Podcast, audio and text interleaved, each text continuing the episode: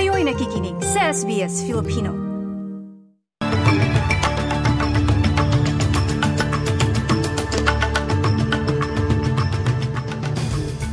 Sa ulo ng mga balita, aksidenteng nabaril ng militar ng Israel ang tatlong hostages sa Gaza. Kasalukuyang nagliliyab ang mahigit anim na pong sunog sa New South Wales.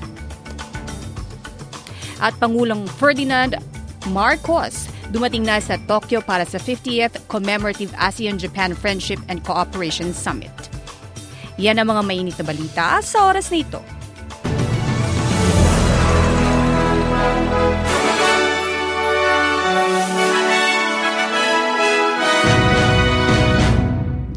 Sa detalye ng mga balita, aksidenteng nabaril ng militar ng Israel ang tatlong hostage sa Gaza matapos itong akalaing panganib.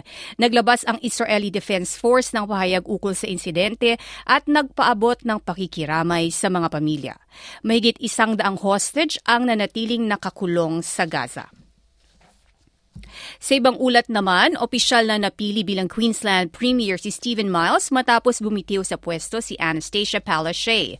Ayon sa bagong Premier, masaya siyang i-welcome ang limang bagong ministro sa kanyang gabinete bilang bahagi ng bagong pamalaan. Si Ginong Miles ang nag-iisang kandidato para sa posisyon matapos umatras si Health Minister Shannon Fentiman. I asked the caucus, we asked the caucus to provide us uh, with fresh faces, with a new team.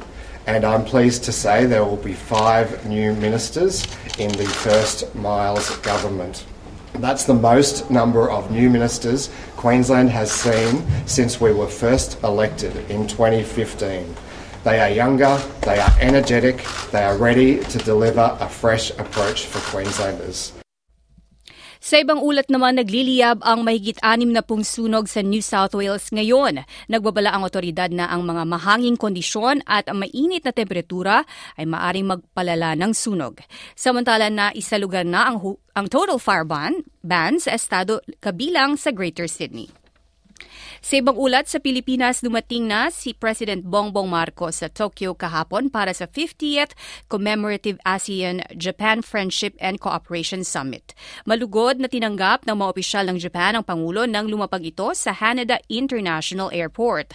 Ani Marcos, ang kaganapan ay nagbibigay ng oportunidad sa Pilipinas upang makumpirma ang posisyon sa kasalukuyang mga pangmundong issue at maisulong ang mga interes.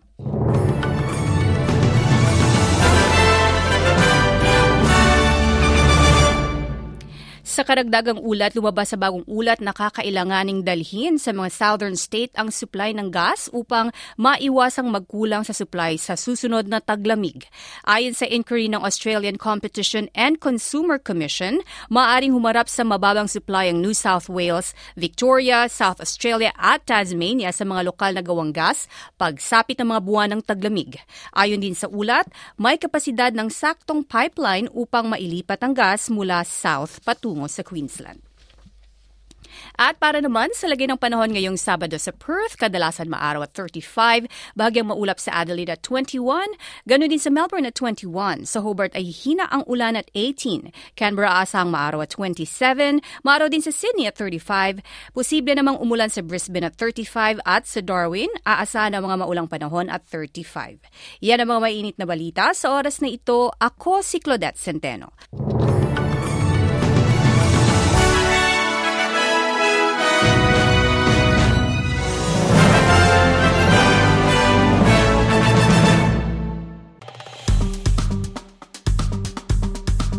I-like, i-share, mag-comment, sundan ang SBS Filipino sa Facebook.